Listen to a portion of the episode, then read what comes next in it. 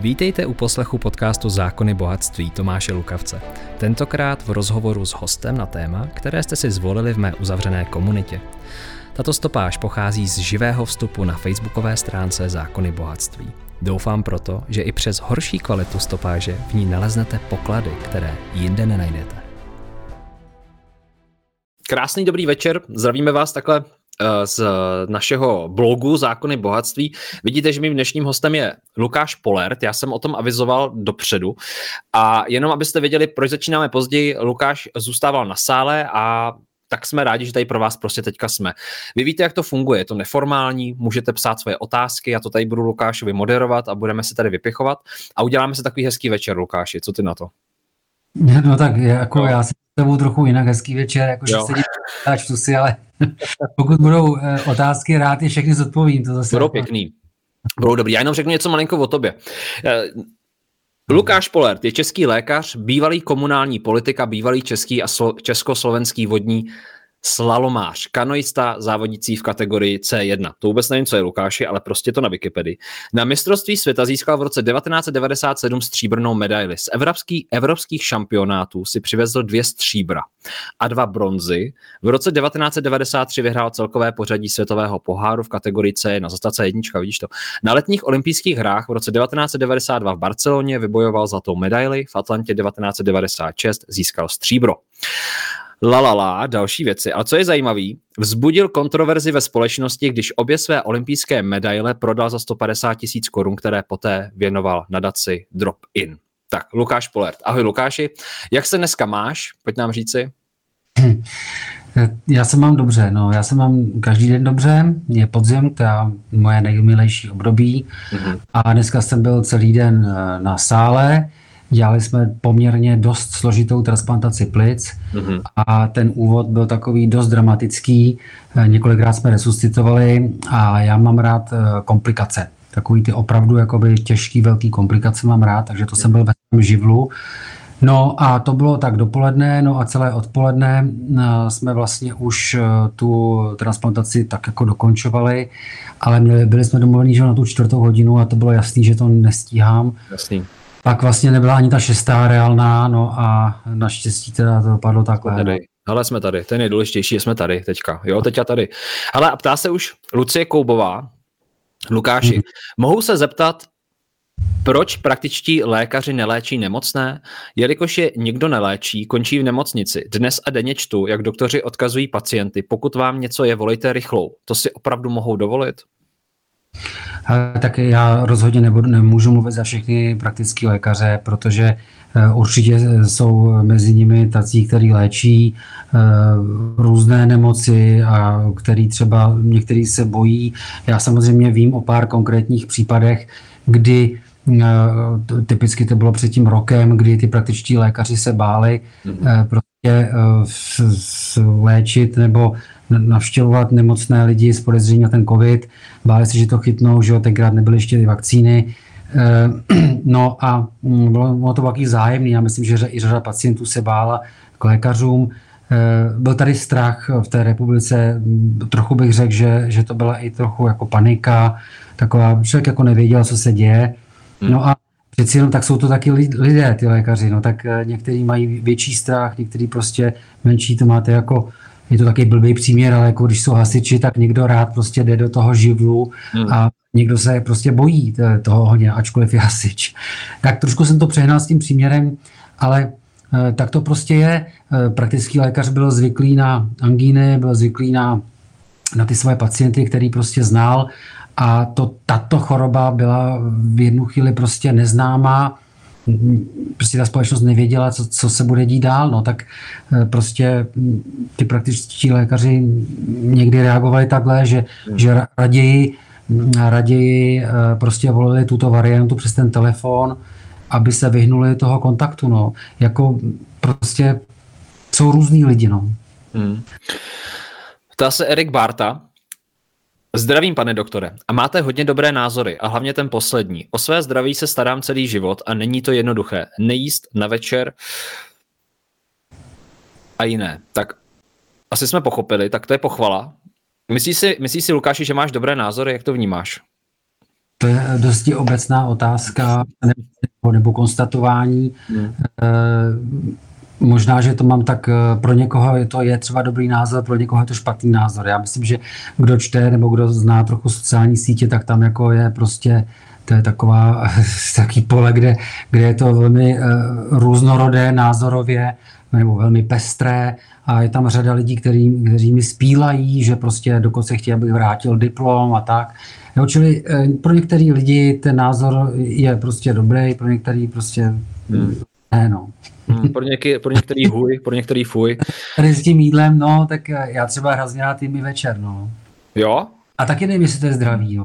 Já, já mám tedy jako já miluju, když mám takovou tu, eh, tu pohodu. Jo? A tu pohodu, ten komfort, to pohodlí. To znamená, že když mám hlad, tak se uh, hrozně rád jako najím. Jo? A je úplně jedno, jestli to je v noci, ráno, prostě přes den. No a když nemám hlad, tak prostě se nerad, eh, nerad jím v tu chvíli. Já prostě mám rád tu pohodu. Znamená, když mám žízeň, tak rád se napiju. Jako, jo. Hmm. Jo, to takový ty školní léta, kdy, když, nevím, jestli jsi to zažil, takový to nucení dojíst to jídlo, že jo? do posledního. No, do no, no, no, no, no tak. Jako já nemám rád zimu, jo, já mám rád, když no. je prostě o, ale zase ne moc, jo, to je jako... Ne. Hmm. Ale připadá ti teďka ta vakcinace jako podobná, jako tomu, jak byla ta vždycky ta učitelka v té školce nebo ve škole a prostě nutila dojídat ten poslední zbytek, když už ten člověk skoro zvracel. Připadá ti to v něčem podobný teďka ta kampaň jako na tu vakcinaci? Nebo považuješ ji za... Považuješ ten... No. Já jsem si, že to trošku pokračuje s tím, jak jsem říkal na začátku, s takovou tou panikou, až trošku jako hysterií. Tak, tak teď, teď se momentálně je prostě, některý lidi jsou přesvědčení, že jedině prostě vakcína nám pomůže od eh, jakoby od tohohle toho šílenství těch čísel. Jo? Já říkám, říkám čísel, protože prostě tady máme eh, každý den na nás prostě noviny chrlí nějaký čísla, nějaký grafy, že něco když už to není ten den nejvíc, tak je to to, to, to pondělí nejvíc a hmm. nejvíc poslední půl roku, pak nejvíc za poslední měsíc. A tak prostě každopádně tak, aby to bylo co nejvíc a co nejhorší. Tak mi to připadá. Hmm. Eh, přitom ano, tak jistě, tady je, tako, je tady prostě virus, je tady možná epidemie virová, jako jsou křikové epidemie, je to nový virus, který prochází společností, bude mít um, řada lidí zemře, určitě zemřou víc uh, lidí, kteří jsou starší a polymorbidní, to je celkem jasné. No a tak si myslím, že prostě zkrátka se, se mělo uh, přistoupit k tomu, že, že se mělo posílit personál v nemocnici a, a jako se prostě, když je povodeň, tak se prostě tak se prostě dělají nějaký jako hradby, aby se tam ta voda nedostala, tak se měli eh, posílit lidi v nemocnicích nebo personál, a eh, aby eh, ty, ty lůžka, které tam jsou prázdní, aby prostě se, se mohly obsadit a, a mohlo to takhle fungovat. No. Ale my prostě máme pocit, že, že prostě jedině tou vakcínou se to prostě vymítí. No. Hmm. Budeme si o tom povídat dál. Dnešním hostem je Lukáš Polert. A děkuji všem, co nás sledujete. Samozřejmě můžete sdílet dál takhle večerní pokec, neformální. Je to položený na vašich otázkách, takže se ptejte, sledujete rozhovor živý na blogu Zákony bohatství. A ptá se Martina Vytáková, Lukáši. Krásný mm. večer. Určitě tomu řeknou, že je to hoax, ale prosím, víte, co je pravdy na tom, že ampulky s vakcínami jsou tři druhy? Jedna placebo, druhá účinná látka a třetí směs, která působí karcinomy a trombózy? No, já to nevím, jo, já ale teda nejsem si jistý, proč by to někdo dělal, proč by to chtěl, jestli jako chtějí testovat. Když se testují uh, jakýkoliv léky, tak se samozřejmě používá placebo a pak se používá ta účinná látka. Někdy je zajímavý, že, zareaguje, že více lidí zareaguje uh, na to placebo, než na tu účinnou látku. To se taky stává.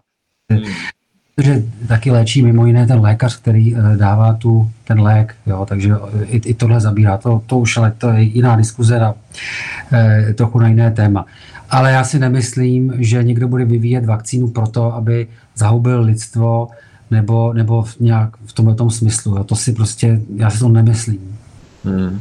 Myslím, že když, jestli, jestli tam je nějaký uh, nějaký stimul, proč dělat vakcínu, tak je to samozřejmě finanční. Že? Tak jako hmm je celkem logický. No. Proč by to jinak dělal? Hmm. Markéta Sodomková se ptá. Hezký večer. Často se setkávám s názory, že pokud nebudeme nosit respirátory, pokud se nerozvolní opatření, že pak personál v nemocnicích na JIP nebude stíhat a mě pak nebude mít kdo ošetřit. Že nemocnice budou plné a zdravotníci přetížení. Kde je pravda? Děkuji. Já nevím, Lukáš, jestli jsi to viděl, ale jako ty informace jsou rozporuplný. Teďka nějaký druhý médií prostě ukazují takový ty ufony, ty doktory, co tam prostě převážejí toho pacienta. Pak jsou zase nějaké analýzy, že se ukazuje, že třeba na těch odděleních je nejméně lidí v historii. Je tam obrovská debata. No, jak by si, jak by si reagoval na marketu, na co se ptá? Co, jak to vnímáš ty? Eh, prostě jako eh, já nemám přehled o tom, kolik je lůžek v České republice obsazený, kolik je volných, kolik je jipových lůžek. Já prostě pracuji Motole na eh, kardiochirurgii té jipové oddělení, který má vlastně 12 lůžek, ale z toho má funkčních 6 nebo respektive 8, protože kvůli nedostatku sester. A tohle si myslím, že bude kopírovat eh, celou Českou republiku ve všech nemocnicích. Eh, když jsem tam začínal v tom motole, tak si myslím, že těch lůžek bylo obsazených víc, protože bylo víc sester. Hmm. Ty sestry ubyly z mnoha důvodů. Já si myslím, že nebudeme chodit kolem horké kaše jako jeden z hlavních finanční důvod. Proč by chodili sestry do Rakouska, do Německa? Když se jich zeptáte na, hmm. na ten důvod, tak, vši, tak vám všichni samozřejmě řeknou plat, ať se na mě nezlobí žádný politik, ale je to opravdu tak. Druhá věc je vzdělání sester, který prostě eh, je, to je taky teď na, na štíru, tam došlo k nějakým změnám, kdy eh, kdy to vzdělání trvá strašně dlouho a eh, prostě to, to, to je jiná diskuze. No, takže ta obava z toho, že se zaplní nemocnice, to je možné, to je možné. Hmm. Je to z tohohle důvodu, prostě není personál. Mě je, udivuje, že Tohle jsme ale věděli už před rokem. Hmm. Eh, dokonce jsme to zjistili, že při stavbě nemocnice v Letňanech, kdy se to s velkou slávou postavilo, pak tam přijeli nějaký američani nám pomoct, ale zjistil se personál. Tak, nebo, ale, tak stane se, že jo, ale hlavně se to aspoň zjistilo, odkrylo se to, že vlastně my nemáme nemáme personál zdravotní. Takže to se vědělo a dokonce se snad i trochu uvažovalo, že se zeptáme těch sester, proč chodí do toho Rakouska a Německa asi se nikdo nezeptal a asi to pak nikdo neřešil, protože ono na jaře pak eh, jakoby ta epidemie nebo těch pacientů bylo míň, tak to jakož přestane eh, pršet, tak už si vlastně pro ten dešník nejdete do toho krámu. Jo, protože kdo si ho bude kupovat, když neprší a je sucho. To si zase ho budete schánět, až přijde ten podzim a začne pršet. Jenomže eh, tohle je trošku složitější dovzdělat sestry, Eh, prostě netrvá jako týden nebo, nebo pár měsíců, to prostě jsou, jsou léta. A já si myslím, že ty, kdyby se udělal aspoň milimetr od té poslední vlny, třeba ty, té jarní nebo zimní, ale on se neudělal ani ten milimetr. Jo, takže ona říká, že to je v souvislosti s nošením roušek, prostě já si nemyslím úplně, že roušky budou moct eh, za, eh, za zvýšenou hospitalizaci pacientů nemocnic, to si nemyslím.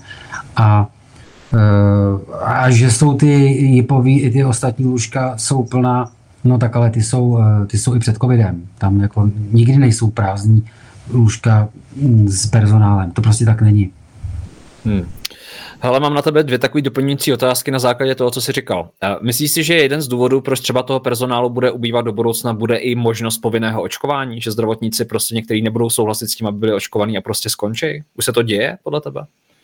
Eh, no, to je, to je možný a eh, to, určitě to bude v tom středním zdravotním personálu, protože uh, tam ty sestry jsou opravdu jen tak, tak, že se tam udrží, je, je, je tam drží ta ta, ta prostě práce, proč to jako dělali, jo, ale rozhodně ne finance. Hmm. Takže ten zájem. No a e, mám pocit, že se furt deklaruje, že, že z lékařů je asi skoro 90% očkovaných, takže si myslím, že je trošku zbytečný, proč jít po těch 10% jako za každou cenu. To si myslím, že to je, že to je spíš takový, že to není ani ochrana toho zdravotního personálu, to, to, to povinné očkování, jako spíš eh, jako, jako nějaký spíš politikum, bych hmm. řekl. Hmm. Jestliže máte 90% očkovaných lékařů, tak, tak je zbytečný jim to jakoby ještě, ještě jako dávat povinně. U zdravotních sester je to trochu menší procento, nevím kolik, jo, to, to, ale bude to takových 80 třeba taky, no. Tak a zase si myslím, že kvůli těm 20% navíc to jistě budou eh, zdravotníci, kteří ten covid prodělali. Takže mají minimálně dostatečnou, ne lepší e, přirozenou imunitu než právě jen ti očkovaní. Což dokladem toho je, že tito lidé, tyto neočkovaní lidé, kteří COVID prodělali, v nemocnicích vůbec nejsou hospitalizovaní. To už tam jsou ty očkovaní. Nebudu teď srovnávat poměry neočkovaní a očkovaní, ale ti, co to prodělali a, so, a nejsou očkovaní, tak tam vůbec nejsou v těch nemocnicích. A já si myslím, že řada sester e, a i lékařů e, ten covid prostě prodělali, protože e, se o ty nemocní lidi starali. Jo, už v tu zimu. Tak. Já jsem to taky prodělal. Hmm, hmm. Jiřina Ina se ptá, což vlastně navazuje i na to, co jsem se chtěl zeptat dál. Myslíte si, že opravdu projde povinné očkování? A co očkování dětiček? Já eh, si myslím, že to, že to neprojde, že se s ním spíš straší zatím proto, tak jsem řekl straší, jako, no straší se s tím pro ty lidi, kteří to nechtějí, že jo, jako, ty, ty, ty, ty byli spokojení, jo, ale tak dobře, tak eh, tak se o tom takhle, tak, tak vlastně oni, tak oni potřebují nějak motivovat nebo nějak eh, prostě dostat ty lidi na to očkování. Takže když prostě budou deklarovat toto, tuto povinnost, tak oni prostě si, si, si jako myslí, že, že tam prostě půjdou dřív, než až když to bude povinný úplně jako jo, de facto.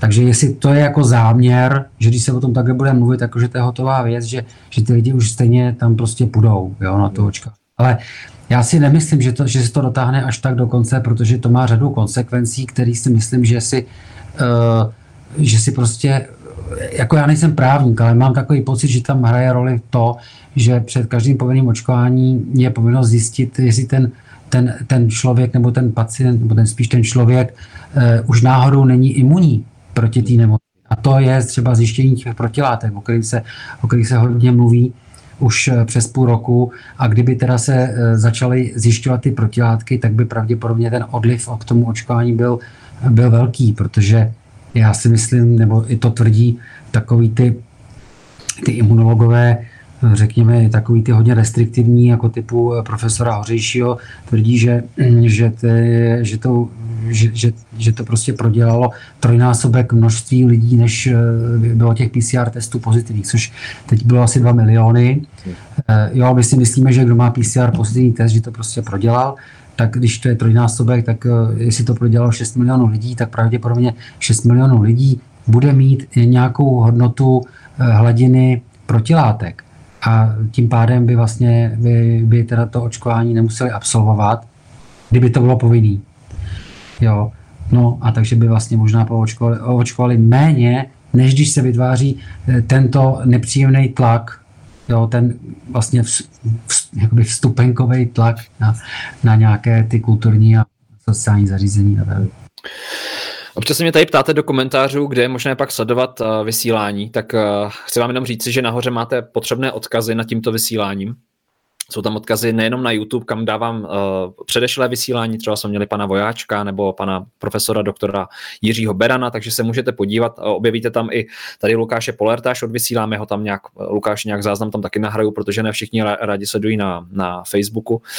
A máte tam i další odkazy, můžete se podívat, jinak to je velmi zajímavá otázka, ještě uh, Lukáši, uh, navážu trošku na tu Jiřinu, tady se ty otázky také opakují. Jak ty vnímáš očkování dětí? Teďka ta kampaň stupňuje, já jenom, já jenom čekám marketingově, kdy vytáhnou uh, to jedno nebo dvě děti, které údajně teda umřely na covid, kdy, kdy dají jako na ty obrázky do té televize, aby vyděsili tak 99% celých sedm těch dalších dětí a těch rodičů. Jak ty vnímáš uh, očkování dětí této, touto vakcínou, o kterou je stále obrovská debata, co se týká jako klinických studií a tak dále. Jak to ty vnímáš? No já upřímně řečeno, já nemám čas sledovat všechny eh, klinické studie, já občas si přečtu nějaké, některé eh, vyjádření nebo rozhovory imunologů a eh, tam z toho jsem teda pochopil, že ta dětská imunita je v nějakým, v nějakým jiný fázi, nebo jinak se je vyvinutá než u těch dospělých, tam respektive tam už se nevyvíjí, tak tam si myslím, že ta, nebo jsem pochopil, že ta vakcína má smysl, protože ta imunita prostě už je nějak daná od dětství a hmm. u těch malých dětí se vyvíjí a to dítě prostě se normálně potkává s, s těmi viry a bakteriemi, vlastně, a to je pro něj nový, má ještě Timus, který, eh, to je jedno takové centrum imunity, No a mm, takže tam jakoby to, pro to dítě je, jsou všechny tady ty onemocnění relativně bezpeční a je zbytečný prostě očkovat. Takhle jsem to pochopil z, z nějakých, od nějakých rozhovorů s imunology a i z nějakých odborných článků. No. Takže já si myslím, že očkování dětí Myslím si, že není zase tak důležité. Samozřejmě neberu to těm rodičům, aby to zkoušeli na těch dětech, to je asi jejich věc, ale já si myslím, že to není prostě nutné. No. Hmm. Ta, ta, ta, ta nebezpečnost eh, tohoto respiračního víru pro děti je naprosto minimální. Hmm. A když teď v druhé větě se mi někdo zeptá, že jsou nějaký postcovidový ne, eh, syndromy nebo tak, no ty jsou ale i, i po jiných chorobách eh, infekčních nebo třeba po, po, po chřipce, ale prostě po spoustu jiných, jo. čili to, to větší procento není a opět ano, tak teď každý rodič se může rozhodnout sám, ale rozhodně teda jakoby povinnost to už teda to, to jako vůbec. Facebook user. Hezký večer. Prosím o vysvětlení, co ti očkovaní podepisují před samotným úkonem při očkování proti covidu. To je, Lukáš, taková zajímavá otázka, protože jako samozřejmě každý přebírá zodpovědnost sám nad sebe, i když ten tlak společenský tady je obrovský, od zaměstnavatelů, eh, od státu, dneska nemůžeme ani do divadla dát si klidně třeba ani pivo, jo, bez, bez toho, tak eh, každý očkovaný podepisuje takový papír, jo, takový jakože dobrovolně. Co, studoval jsi to nějak, to tam všechno je, co, co, co, co, co, co na sebe berou za všechny ty rizika, ty lidi, co to podepíšou? No, nestudoval. Hmm. Ale jako eh, měl by tam být informovaný souhlas. Hmm. My, my, já podepisuju vždycky informovaný souhlas s pacientem před, před anestézí a tam jsou všechna rizika možná ale těch rizik je tam opravdu jako řada, která, který, se, eh, který jsou třeba k té anestézii nějakým, nějaké souvislosti, pak podepisuje eh, informovaný souhlas s tou operací, která je třeba jako, je to těžká operace, závažná, riziková, takže toto všechno ten, o tom ten pacient je spraven No a já si myslím, že v tomto eh, ohledu bude, tento souhlas bude podobný, že prostě zkrátka tam asi možná může být napsáno, že ten COVID je nebezpečný a že ta vakcína může mít nežádoucí účinky. Eh, nejsem si tím jistý, jestli tam bude i zmíněn nežádoucí účinek, jako třeba, že může i zemřít. To nevím. Hmm. V nějakém procentu malým. To asi může, že jo. Hmm. Bylo by zvláštní, kdyby to tam zase nebylo, že jo? Kdyby se to stalo, tak by to mohlo být pořádně průser, že to tam není uvedené třeba. No. Kdo ví, to si asi musíte nastudovat a opravdu si to přečíst, než, eh, než teda tam jdete. No, eh, je dobrý. Možná by bylo zajímavé udělat si takovou... Jako, eh, tak nežádoucí účinky od nějakých menších a alergické reakce, to jako může být po všem možným, ale nezapomeňme, že ta vakcína prostě jako opravdu neprošla takovým nějakým dlouhodobým testováním a uh, neznáme dlouhodobé účinky žádoucí. Já musím se vrátit na začátek. Já si nemyslím, že někdo vyvíjí vakcínu, která by měla těm lidem škodit. To si myslím, že to je spíš naopak. Že eh, ta vakcína tady je, aby spíše eh, prostě pomohla proti eh, tomu viru, jo, proti té nemoci. Nicméně, jako prostě ty dlouhodobé nežádoucí účinky neznáme. A mě trochu mrzí, že ani nesledujeme. Je tady už, já nevím, 6 milionů lidí, kteří tu vakcínu dostalo. Hmm. A uh, určitě jich tisíce zemřelo. Ale my vůbec nevíme, já neříkám, že to bylo v souvislosti s vakcínou, ale my nevíme, na co ty lidi zemřeli. To se vůbec ne, nesleduje. A nesleduje se ani hospitalizace očkovaných lidí na cokoliv. Protože víme, že některé tyto vakcíny přeci jenom způsobují trombotické komplikace. Ne třeba hned pár minut nebo, nebo pár dní nebo týdnů, ale může to být i měsíce. To je různý. Může to být kombinace s některou chorobou eh, chronickou, který ten pacient má. Nemusí to souviset s tou vakcínou, ale opět, nesleduje si to. Nesleduje, bohužel ne. Hmm. A proč myslíš, že se to nesleduje? komplikovaný. Eh, eh, já jsem zkusil nahlásit pár takových komplikací, ale vlastně na to nemám čas. Nahlásí se to na SUKL, Eh, a tam se musí nahlásit šarže té vakcíny, tam je to, je to složitý, já to nevím, protože eh, hmm. jsme třeba resuscitovali člověka, který nějak zemřel, vím, že v pozadí, kdy si dostal vakcínu, nevím, jestli to bylo dva měsíce, nevím. Ale já to nevím, při této hm, akutním stavu to prostě nevím. A uh, myslel jsem si, že to ty lidi z toho suku jako můžou zjistit, ale oni zase nejsou naplní na ISIN a nemají, nej, nej, ne, to, pro mě je to nepochopitelné, ale nemají možnost vstoupit do databáze těch pacientů, protože se přeci víme, že kdo dostane vakcínu, tak pod rodným číslem víme přesně, kterou vakcínu dostal, jak se jmenovala, jaká to byla šarže a tak dále. To víme, to, to, nebo někdo to ví, protože to máte ty, ty covid pasy. Že? No a tady jsem byl překvapený, že to prostě, jsem mluvil s někým, to prostě se nevědělo. Že údajně v severských zemích, jako ve Skandinávii, tam to propojení existuje, u nás ne. Ale je to škoda, protože hm, já neříkám, že ta vakcína způsobuje traumatické komplikace, ale může. A můžeme, když tady budeme mít nějaký velký číslo, na co třeba zemřelo, já nevím, každý rok zemře 100 tisíc lidí nebo 110 tisíc. A když teď budeme vědět, že letos třeba zemře uh, nějaký procento větší na trombotické komplikace, ale třeba významně, a ty lidi budou mít, budou mít uh, v anamnesticky, řekněme, nějakou vakcínu, tak si řekněme, tak to asi možná s tím souvislo. A nebo naopak se to vyloučí a bude mít klidný svědomí, že tato vakcína ty trombodické komplikace ani dlouhodobě nespůsobuje. Hmm. A o to nám přeci jde, protože příště může přijít daleko zákeřnější virus. A já si myslím, že bude scháňka po nějaké vakcíně a tady budeme vědět, že tato vakcína třeba měla, měla nějaké komplikace. Takže mě je prostě líto, že se to takhle nesleduje. Hmm. To. Hmm. Hele, tady o tom mluvil pan doktor Vojáček, že jeden z těch důvodů může být ta složitá byrokracie vůbec uh, záznamu uh, těch vedlejších účinků. Myslíš, že to je tak jeden z důvodů, že třeba ty, to vlastně pro toho lékaře no. vlastně udělat takový záznam, že to je byrokratická obrovská... Je to, je to složité a na druhou stranu zase zase prostě, jak to, že není složité, uh, třeba ta, tak bychom mohli říct znovu byrokracie, když se teda objeví COVID, že víme všechno, co COVID způsobuje. Že prostě všechny pozabíjí, způsobuje tamhle to, tamhle to, tamhle to. To se ví přesně. Ale co je po té vakcíně, se najednou neví. Hmm. To je divný, že to je dost, dost, dost jako podobný. To je podobná situace. To se stane asi tématem, až média nějak vyčerpají tohle téma zase, tak se to zase na chvilku hmm. otočí. Aby, aby tam byly ty inzert, inzerenti furt. Uh, tak, ptá se Monika Voňková.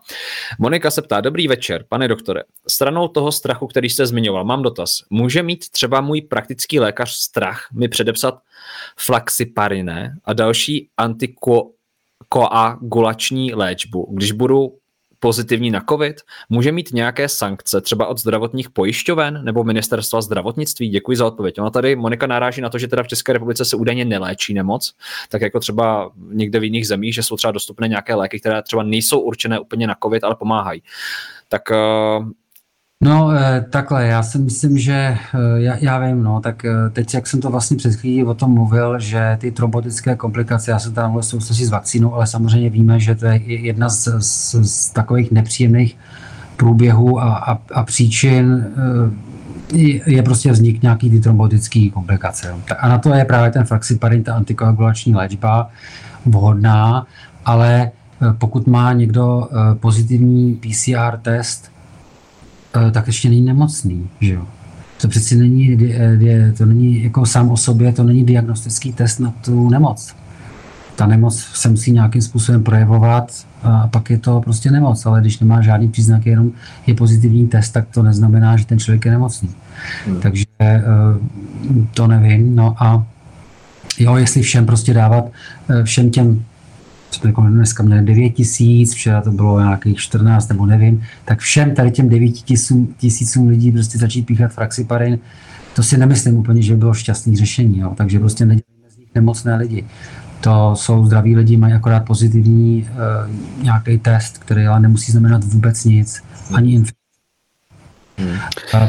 Jinak, no tak, uh, jinak samozřejmě, pokud je to člověk uh, pokud tu máte teploty a tak dále, pokud je to opravdu nějaký rozvoj nějaký té eh, nemoci a jedná se třeba i o nějakého staršího člověka, tak ano, tak riziko, víme, že to může vyvolat, ten jo, na tom endotelu, ten spike protein a tak dále, to eh, je, je, je asi známý, je to známý patofyziologický mechanismus, tak to asi má smysl, doporučovalo se, když není fraxipary nebo ten, ten píchací eh, nízkomolekulární heparin, tak třeba acylpirin, že?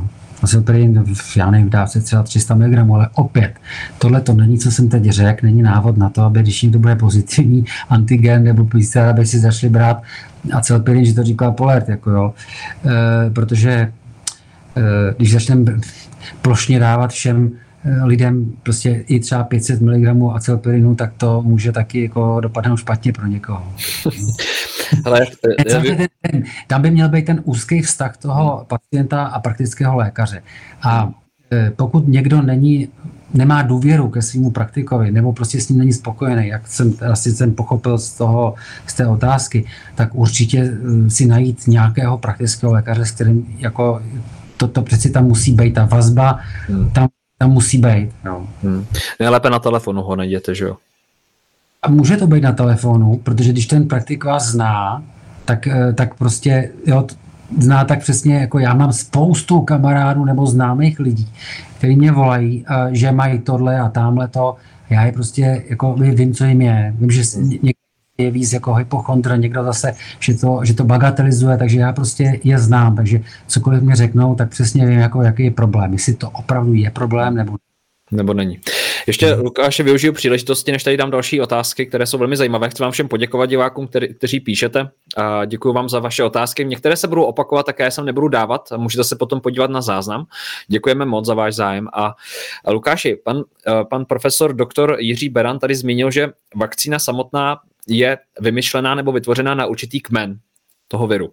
A že teďka, jak probíhají ty mutace, tak to nemusí být úplně jako ta zbraň, nebo ta, léč, jako ta efektivita se extrémním způsobem snižuje a přesto státy vyvíjejí obrovský tlak pro vakcinaci. Jak si to ty vysvětluješ jako lékař?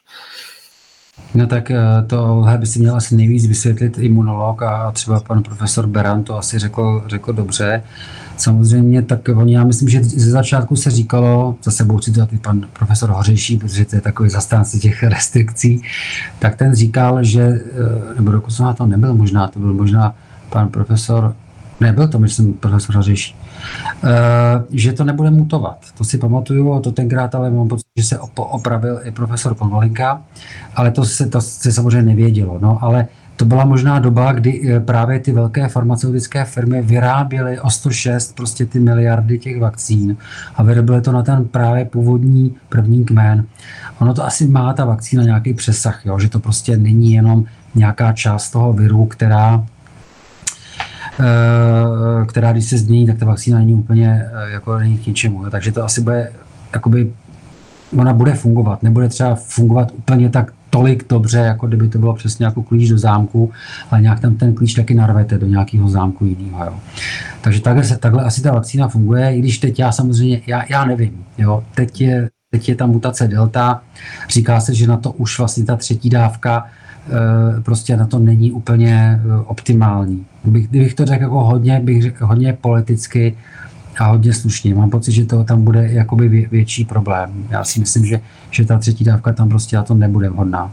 Hmm. Ale takhle, neříkám to teď jenom z vlastní hlavy, říkám to, to že a nechci, aby to vyznělo jako jedna paní povídala, protože to nebyla paní, byl to známý profesor imunologie, který je z toho tábora, řekněme, těch restriktivních, ale nebudu ho jmenovat, protože eh, samozřejmě tohle jako ve hře je toho mnoho a je to zbytečný. Nechci ani, aby to vzniklo jako nějaká konspirace. Prostě je to tak, že ano, já si myslím, že původně oni prostě vyvinuli um, hodně, hodně stovky milionů prostě vakcín na ten původní kmen. Teď se nám to trošku změnilo, no nicméně se to asi musí nějakým způsobem prostě snad to, snad to trochu funguje. Ale ještě taková navazující otázka teďka. Myslím, že se dostáváme jako civilizace do bodu, kdy budeme jako ostražitě sledovat v televizi, jaká je nová mutace, že bude třeba 120, 137 mutací, že bude nějakých 30 druhů vakcín a že budeme chodit třeba každý tři měsíce na to, jako nechat si do sebe něco píchnout v té určité v uvozovkách hysterii, z, to, z té smrti, z toho strachu. Může se takhle ta civilizace dostat do tohoto bodu? Jsme k tomu nakročení? Já si myslím, že ta smrtnost je tak malá, jo, že to prostě takhle nebude.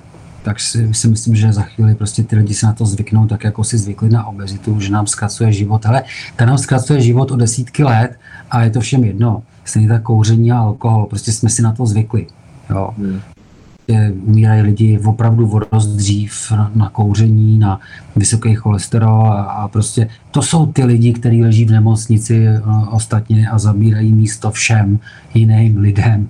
Jo, ale to potom nikdo nechce ani slyšet. Všichni vidí jenom ty neočkovaný. Ale, ale gro, nebo prostě 90% lidí v těch nemocnicích, to jsou lidi, kteří prostě nežijou zdravě, zcela vědomně, je jim to jedno, ale budíš, že to je jejich, každý žijeme jednou, tak oni si vybrali tuto cestu, možná i já, teď já taky jenom koukám na televizi, nebo televizi ani nemám, ale prostě nic nedělám, že jo, takže někdo kouří, já nevím, jestli ty kouříš třeba, tak prostě každýho to je věc, ale ale prostě už jsme si zvykli na to, že prostě si ty kuřáci jim to vědomě zkracují život, nevadí jim to, ale když přijde covid, tak to prostě se můžou pomátnout a to si musí dát tu, tu vakcínu a pak si to dál zapálit. Že hmm. tohle si zvykli. Čili já si myslím, že my si zvykneme i na, to, toho, na, na, na ten covid nebo na ten SARS nebo na co. Eh, ta smrtost opravdu není tak velká, zvykneme si na to a já myslím, že se možná párkrát ještě otočíme s tou vakcínou, třeba to bylo čtyřikrát, pětkrát a pak to prostě postupně se to ustabilizuje tak, jako to je s chřipkou, že jo, státy, kde se ty, ty lidé očkují daleko víc než u nás a tak tam to bude pokračovat stejně a tak. No. Hmm. Mám určitý informace, mám část rodiny v zahraničí, je to zajímavý sledovat, co se děje u takových těch vítězných států, který mají největší proočkovanost. A Jana Černá, Prosím, to je taková dechotka pro tebe, Lukáši, eh, protože tady eh, vysíláme už nějakou chvíli a tvůj výkon je neuvěřitelný, tak Jana to tady docenuje. Prosím, nedal by se pan doktor Polert naklonovat, abychom měli takových chytrých borců víc. Tak co, chceš se nechat naklonovat, Lukáši? Jo, že by byla nějaká genetická kopírka taková, no. Hmm. Kdyby, to, kdyby to fungovalo, tak si myslím, že bude víc takových jiných jako adeptů. Jo. Tam tady bude víc Zemanů, bude tady víc Babišů, bude tady víc, já teď už nechci dál jmenovat, ale myslím si, že bude, bylo by to zajímavý, ale asi, hmm. asi Poler zrovna nebyl jakoby moc často klonován. No. Hmm. Hele, ještě když jsi mluvil o tom, uh, o tom uh, v podstatě jako ten přístup ke zdraví. Teďka hodně se ozývá na internetu takový ty hlášky jako uh, kolektivní zodpovědnost, solidarita, něco takového, jako že člověk, který si nejde dát tu tečku, že jako zabíjí, že má na rukách krev, některý dokonce poměrně vlivní lidi rozesejvají takovýhle hovna. Uh, nebo hovna, to je můj názor, jo? To, takže to můžete interpretovat, jak chcete. Ale uh, jak to ty vnímáš, tu, ten boj solidarity? Jako mně připadá, že teďka se tady rodí takové jako v každém občanovi nějaká jako taková vnitřní touha být nejvíc solidární a nejvíc odpovědný a často se třeba jako ukazuje na to, že zase ty lidi, co hlásají uh, to, že by se všichni měli otečkovat, že to jsou třeba kuřáci, proč jako nepřestanou kouřit, než začnou hlásat něco takového. A oni se obořují s tím, že přispívají do státního rozpočtu tím, že tam je velká daň na těch cigaretách a že potom tu léčbu si zaplatí. No je to taková prostě jako science fiction, teďka debata, a já jsem trošku vnímám jako tu hru solidarity, jako kdo je víc solidární, kdo má víc pravdu. Ne, neunavuje tě to někdy, nebo jak, jak, jak ty se v tomhle tom zorientováváš sám pro sebe v té, v situaci? A ještě do toho ty média, že jo, teďka tam dávají ty skafandry, někdy to je hrozný, někdy to není hrozný, někdy to je zkreslený, někdy to jako podpořej tím titulkem, jo? Co, co s tím? jak, jak to vnímáš ty? No, uh tak jako já jsem o tom trochu mluvil před chvílí, no, že prostě je tady uh, nejvíc hm, prostě lidí, kteří uh, žijí riziko, jako já jsem v životě neviděl člověka, který v nemocnici, který prostě uh, by nežil nějak uh, rizikově nebo nějak, nějak takhle, takže prostě je celkem normální, že, že ty, ty lidi prostě jsou v nemocnici a plní ty lůžka, no, takže jako Uh, já nevím, já si myslím, že prostě uh, jako uh, zase se vrátím k té smrtnosti, no je tady smrtnost asi 0,6%, jako, jako tady 6, jako 6 milionů lidí prodělalo nějakou nemoc a zemřelo 30 tisíc nebo 32, když to vydělíte, tak je to 0,6 jako procenta, no tak to je tak jako by málo, že Hmm, že jako prostě si myslím, že když se někdo, když se někdo bojí té choroby, no tak se může naočkovat. To je přeci jako jeho věc a, a, a nemusí se pak bát, že to přeci snad chytí, ne? Pokud to očkování teda jako uh, má smysl a, a, a je k něčemu. Ne? Tak to je tak, jako by, bych to považoval za vyřízený. No. Ivana Marečková Lukáši, zdravím. Proč je tak málo léka- lékařů, kteří se nebojí veřejně říkat svůj názor na COVID a vakcinaci? Už se někdy stalo, že by vám za názor někdo vyhrožoval nebo vás zastrašoval, Lukáši? Už, byl v tom stádiu někdy? Tak jako já si myslím, že za názor, no jako možná, že kdysi, ale to bylo před rokem 89, jo, tak tam, tam vím, že jako si myslím si, že jsem byl v prváku na medicíně a mám pocit, že tam byl nějaký takový pak, pak vím, že oni mluvili na tom rádiu uh, na, na Svobodné Evropě, nebo myslím, že to jsem myslím, poslouchají hlas Ameriky s rodičem, tak oni mluvili, že on zdržoval schválně ty chartisty v nemocnici, aby se, aby estebáci prohledávali byty.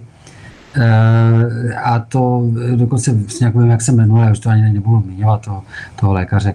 A ten mi tenkrát řekl, že já nedostuduju. A já to bylo po podpisu několik věd, jsem si pak dal do souvislosti tak, eh, tak to bylo takové vlastně takový vyhrožování za názor. Já si hmm. myslím, že mi teda v současné době nikdo neřekl.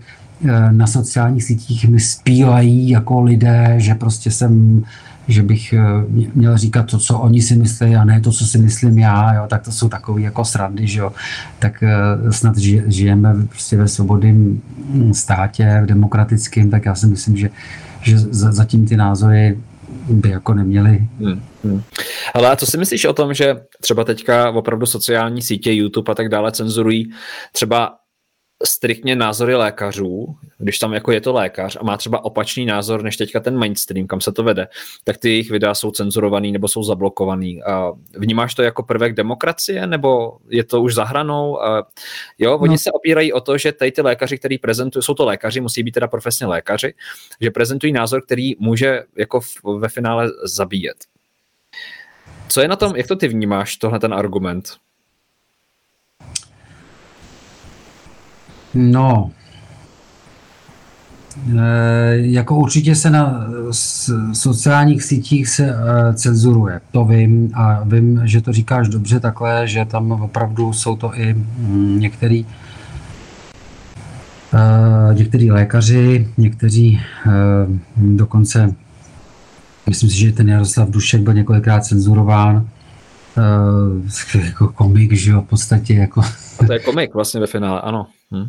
Já si myslím, že to už je teda jako šílený, že vlastně jako uh, se tady budou cenzurovat, ani i clown se dokonce nechával mluvit, nebo jak jsem Kašpárek se nechával um, nechával, vždycky král nechával mluvit uh, upřímně všechno, aby prostě se, jsme se dozvěděli všichni tu pravdu, ať to třeba řekl jakoby vtipně a tak, málo kdy ho za to pověsil. Bylo to prostě takový součástí. Tak teď, teď, když si někdo udělal nějakou legraci nebo něco na sociálních sítích, tak ho prostě um, tak ho cenzurujou, no, to jsem si všiml, no.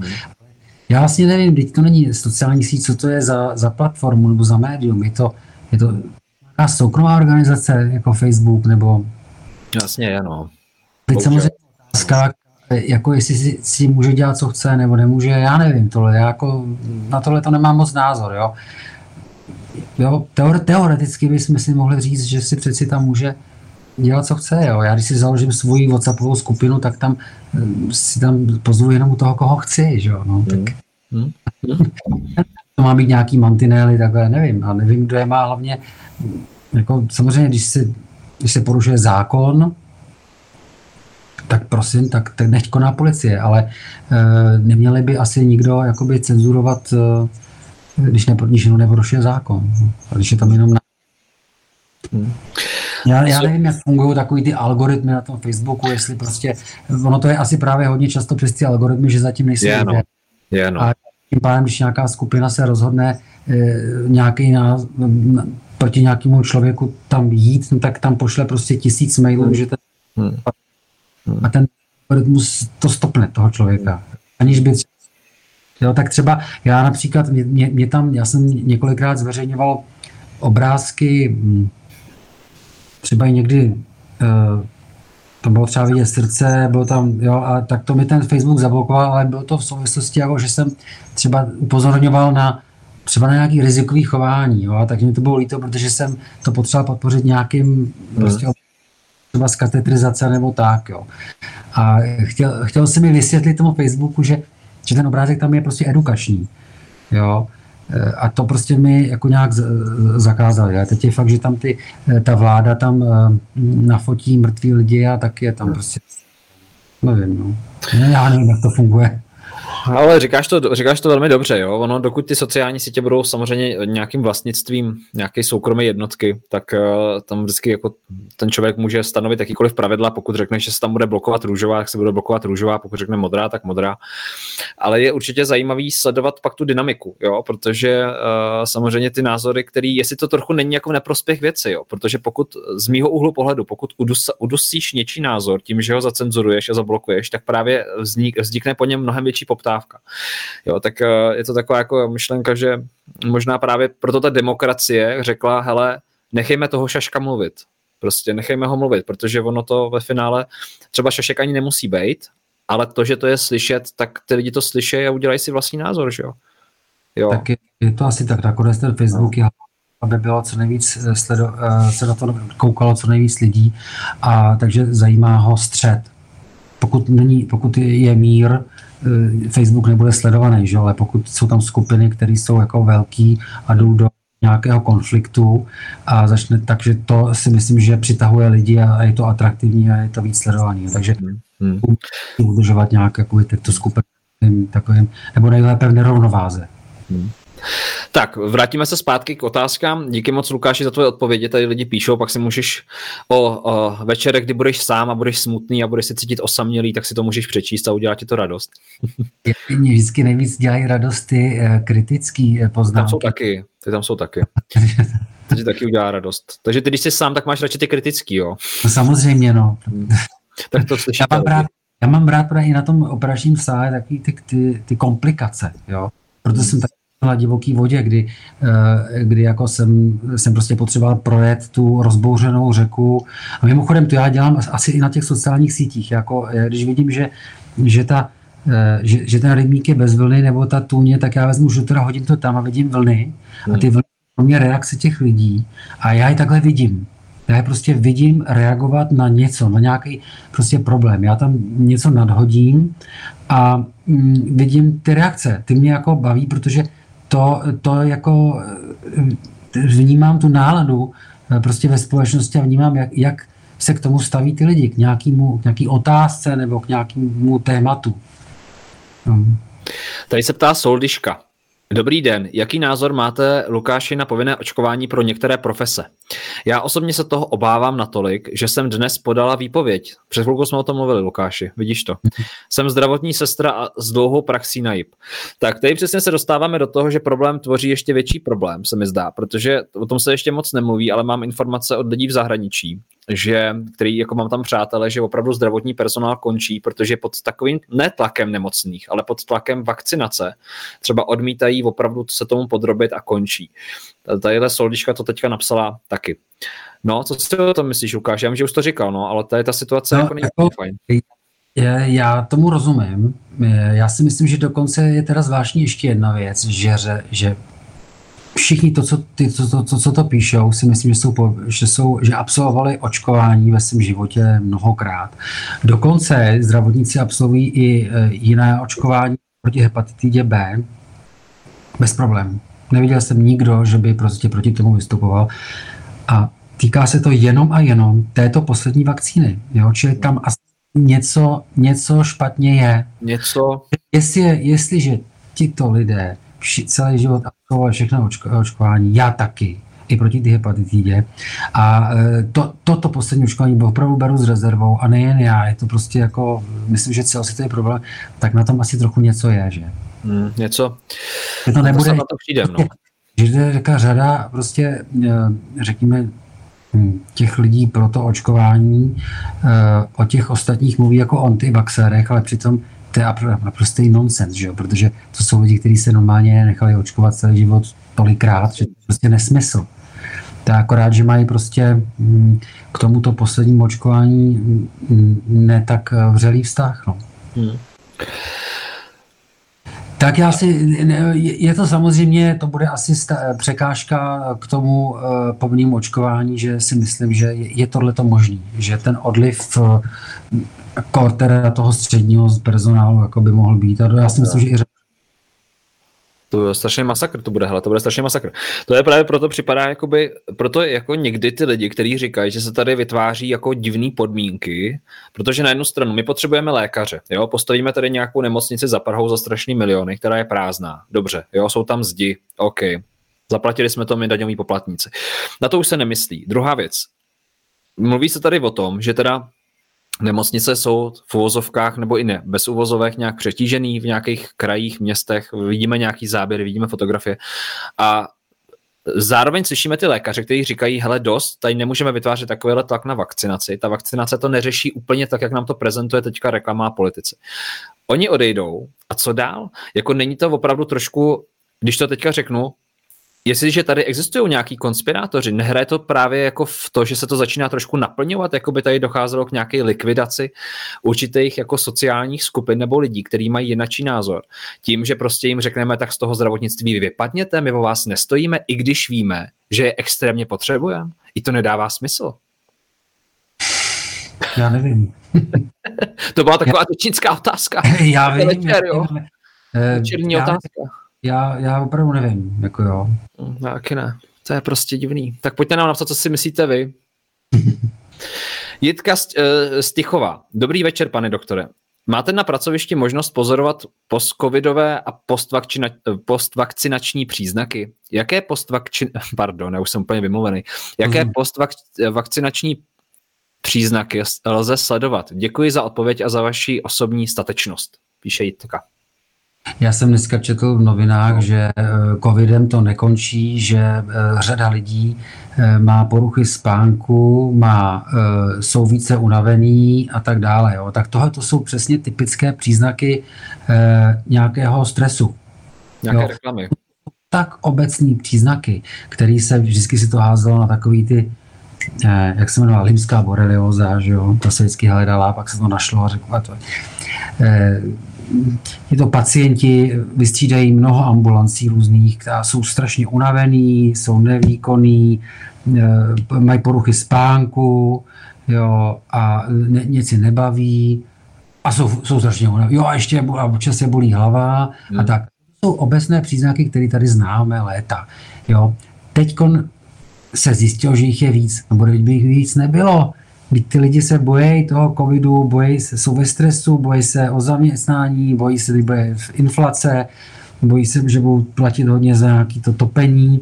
Tohle všechno e, jsou věci, které si, které na člověka prostě za řadu týdnů a měsíců prostě dolehnou a tohle to jsou ty typické projevy. To vůbec nemusí být spojený s covidem, to je prostě tak obecný příznak, že to je velmi často spojený s stresem. Hmm. Stres, no. Tak jestli teďka máte trochu stresu z toho, co tady říkáme, tak si třeba zacvičte, zaskákejte si, uvolněte to, že jo, Lukáš. Jinak já věřím, že mluvíme jako k věci a fajn. Pavel Běhounek. Dobrý večer, Lukáši. Na sociálních sítích to dost jiskří. Jeden vám nadává, druhý vás chválí. Jak to máte v práci? Chovají se k vám kolegové a pacienti normálně v vozovkách nebo nikoliv? Děkuji a zdravím. Tak pojď se přiznat, Lukáši. Já, Musím říct, že v práci eh, já se setkávám s pacienty na tom na mém oddělení, kde teda máme pár uh, covidových pacientů. Měli jsme tam uh, jednoho pána z Rumunska, jak přiletěli před asi týdnem nebo 14 dny, teď jsme vzali pár pacientů z Brna a to jsou pacienti, kteří přijedou v umělém spánku a jsou na tom dost špatně. Takže s nimi si moc nepohovořím, nebo tam jakoby ten prostě nejde. No a to jsou jednak, tohle jsou mý pacienti a pak jsou mý pacienti na sále. A s nimi mluvím chvíli, tak abych eh, prostě je trochu rozptýlil, ale vlastně moc prostoru na nějaké dlouhé rozhovory tam není. Pacienti jsou srozuměni s tím, že jdou na nějakou operaci, která se dělá v celkové anestézii, takže opravdu to je jenom takový jako odreagování od toho, nepří, toho nezvyklého prostředí toho operačního sálu a uspím je. takže, takže tam jako e, tam se ani nestačíme toho moc co říct. No. Hmm. A mezi kolegy tam něco celkem, jsme dneska probírali hodně toho pacienta, který uh, postoupil tu transplantaci a to bylo dost složitý, takže, uh, takže veškerá diskuze, debata byla o té taktice a o tom, jako vlastně o celé té operaci. Takže takže bych řekl tak. No, jako. hmm. Prostě makáte. Není tam, no, není tam... no. Ale není, tak, není to tak hrozný, jako ono je to všechno automatický. Já jsem to, eh, jo, já tam prostě chodím kvůli těch, já mám třeba víc pacientů, jo, já jsem teď sloužil, myslím, v sobotu a e, jako jako chápu, že když někdo prostě na okresní nemocnici nebo někdo nemá zkušenosti s respiračním selháním a má najednou víc těch pacientů, ono to je těžké onemocnění. Ono je to skoro bych řekl jedno z nejtěžších pro anesteziologa. Když eh, přestává fungovat plíce, tak koukáte na člověka, který se vám dusí a už zvyšujete kyslík na 100%, dál to nejde. A teď nevíte, co, co s tím, jo? snažíte se být agresivní eh, v té ventilaci, ono to prostě nejde. Ten pacient vám před očima selhává, umírá. To je velmi komplikovaný, těžký pro doktory, eh, který se s tím nes, prostě často nesetkávají. Jenomže já pracuji na oddělení, kde to tam je každý den před covidem, prostě pořád. Tam dělám transplantace a na té kardiochirurgii to jsou přesně tyhle ty případy. Jsou tam opravdu, to jsou těžký respirační selání. Tak teď se vrátím k té službě. Já, že tam jako, co tam vlastně děláme, jako, já tam akorát mačkám ty knoflíky. Protože ono to tak je, oni ty ventilátory jsou udělaný tak, že ono to je, ono to je jednoduchý, tam prostě přijdeš, jo, otočíš ten knoflík, když něco nefunguje, otočíš ho tam naspět a, a to, je celá ta práce. Samozřejmě, že musím vědět, jako ty, ty čísla si musím dát do kontextu a musím vidět toho pacienta, jak to všechno reaguje. Ale nakonec ta práce není tak složitá. Pokud tohle dělám denně, tak je to opravdu jako e, třeba pro mě tohle to daleko složitější ti odpovídat nebo těm lidem, e, vzpomínat si na tu imunologii, na tohle to všechno, protože to jsou věci, které já vlastně nedělám. Tohle já nedělám denně. Ty moderátora denně, pro, to, pro tebe tohle je hračka. Takže já přijdu k tomu ventilátoru, mám tam víc pacientů najednou, ale já tam jenom namačkám ty knoflíky a jdu dál, jdu si prostě, jo, tak, tak to je, to prostě tak to je. Pro mě to opravdu není složitá práce, ale to je jenom tím, že to dělám denně. Když mě vždycky říkali lidi, hele, ty jsi tam teda udělal na té vodě a tohle, já říkám, ale já to dělám, teď je to prostě strašně jednoduchý. Jo, a já stejně tak já koukám zase na toho klavíristu, jako klobouk, že smekám a on mi řekne, Vlastně já tam dělám samý chyby, já jsem to hrál hrozně. Jo, to je jenom tak, aby pro dokreslení, já to opravdu, tak to je, jo. Anesteziolog tam mačká ty knoflíky, no. Jose, Jose, dobrý večer. Můžu se zeptat na léky, které sehnal Babiš před rokem, Ivermectin a další, proč to prakticky nepoužívají? Opět, jako nevím.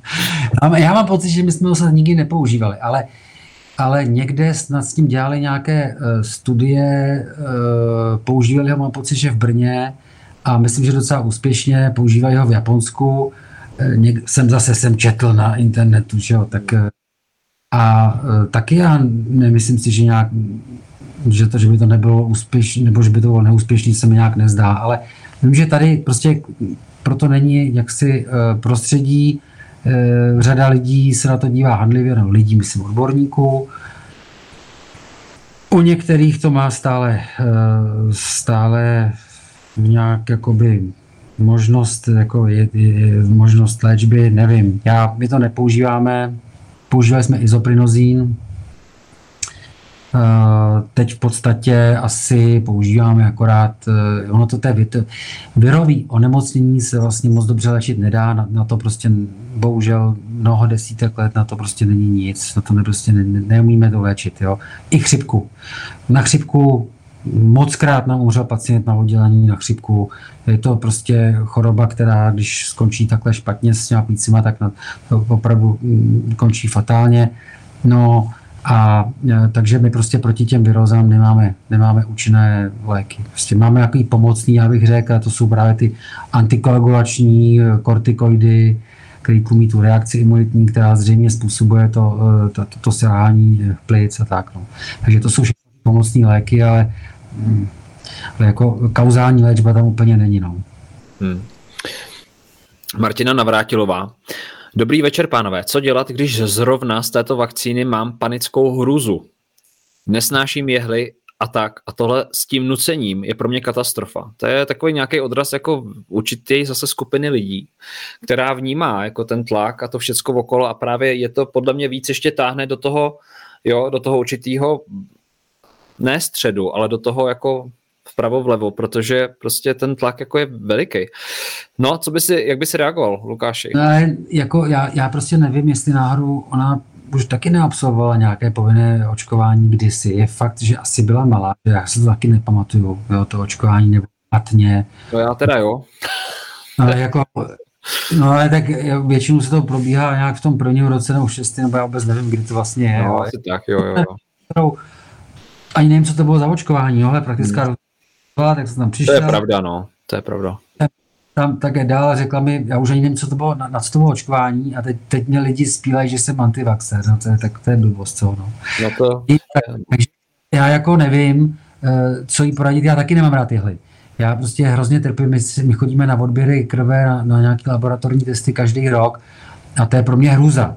Jo, já jako eh, prostě ne, nerad, mě to píchá, prostě já mám rád ten komfort a to prostě jako jehla skrz kůži mě prostě vadí. Fakt osobně, to se nedělám srandu, mě to prostě vadí.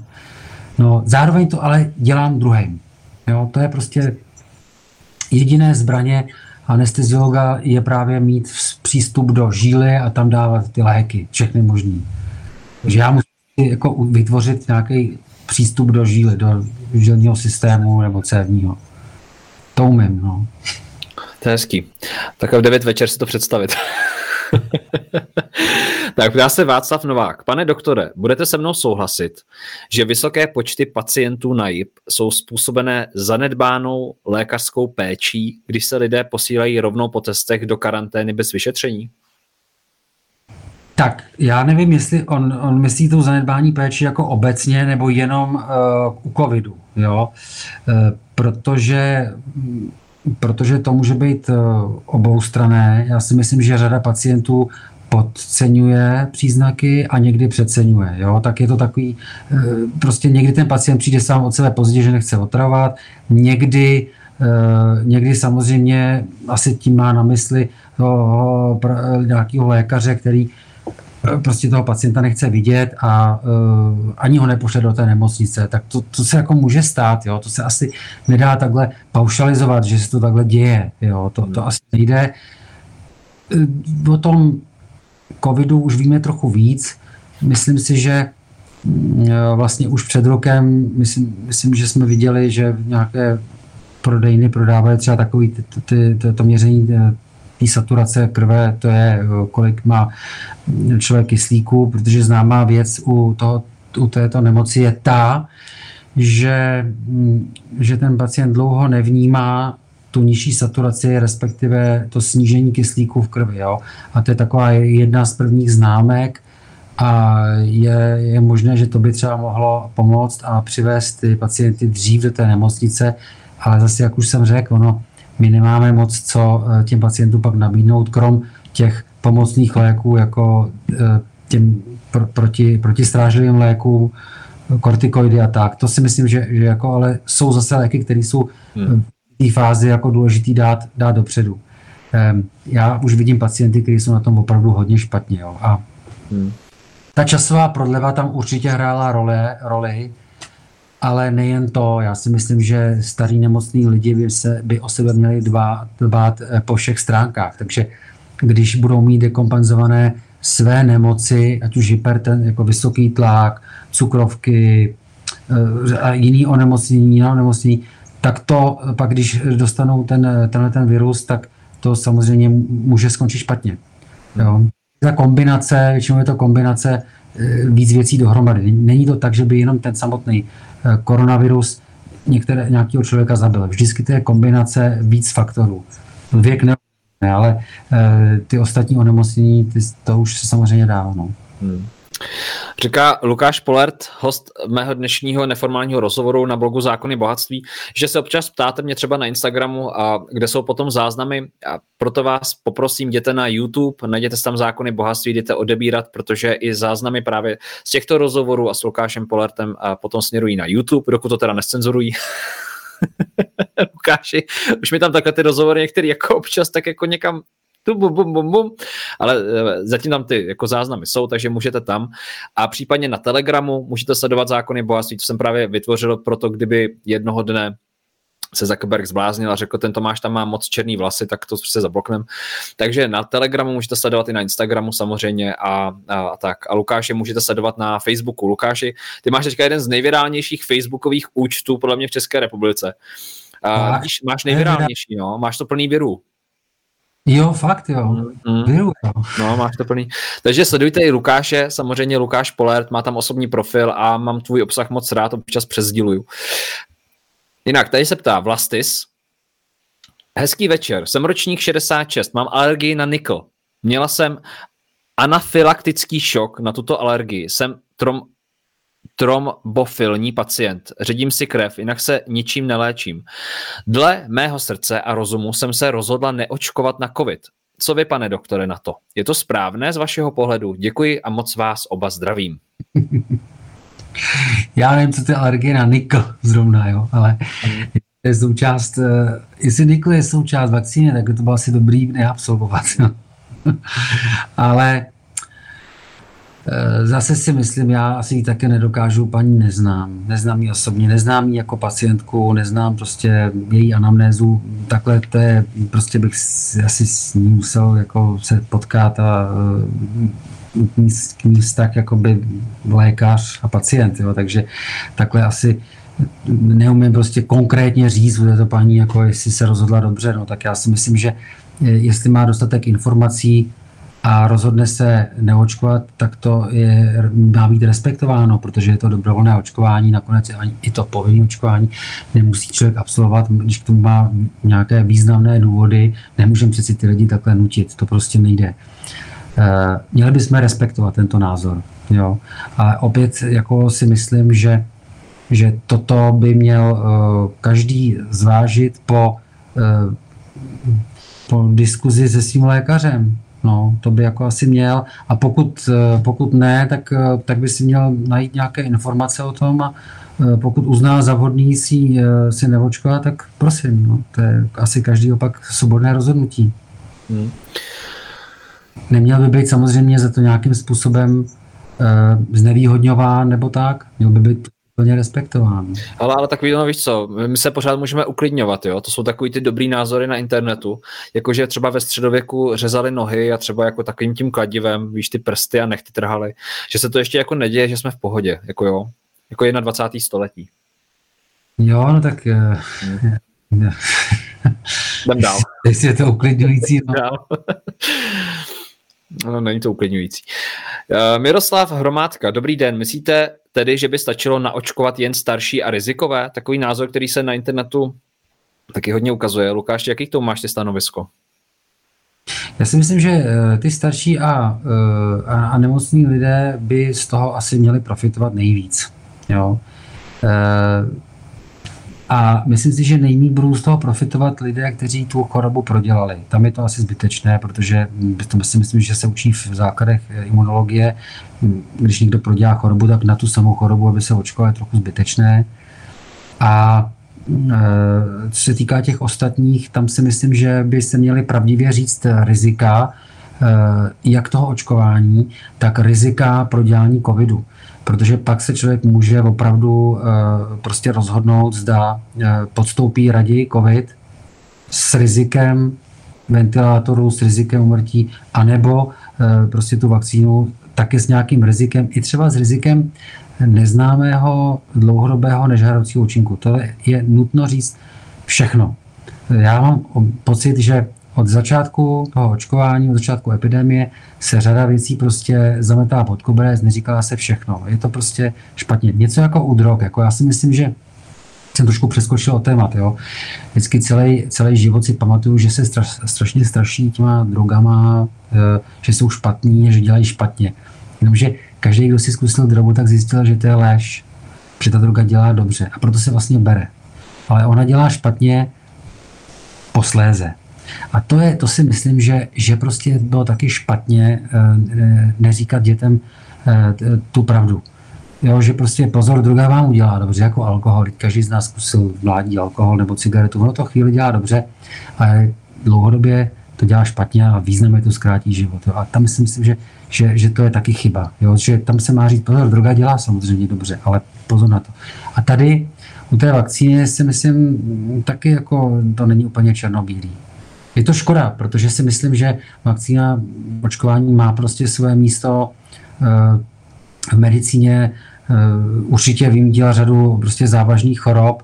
Já si myslím, že že drtivá většina lidí eh, v České republice, si myslím, že dokážu říct, že jich je 95%, absolvovali všichni očkování a to, že se k tomu staví teď tak jako ne tak jako chladně, je, je podle mě způsobené tím, že ty informace eh, prostě nejsou často úplně celé, nejsou prostě pravdivé. No, a to, to jsme si prostě všimli za ten rok a prostě pořád, pořád nám trochu lžou. No. Hmm.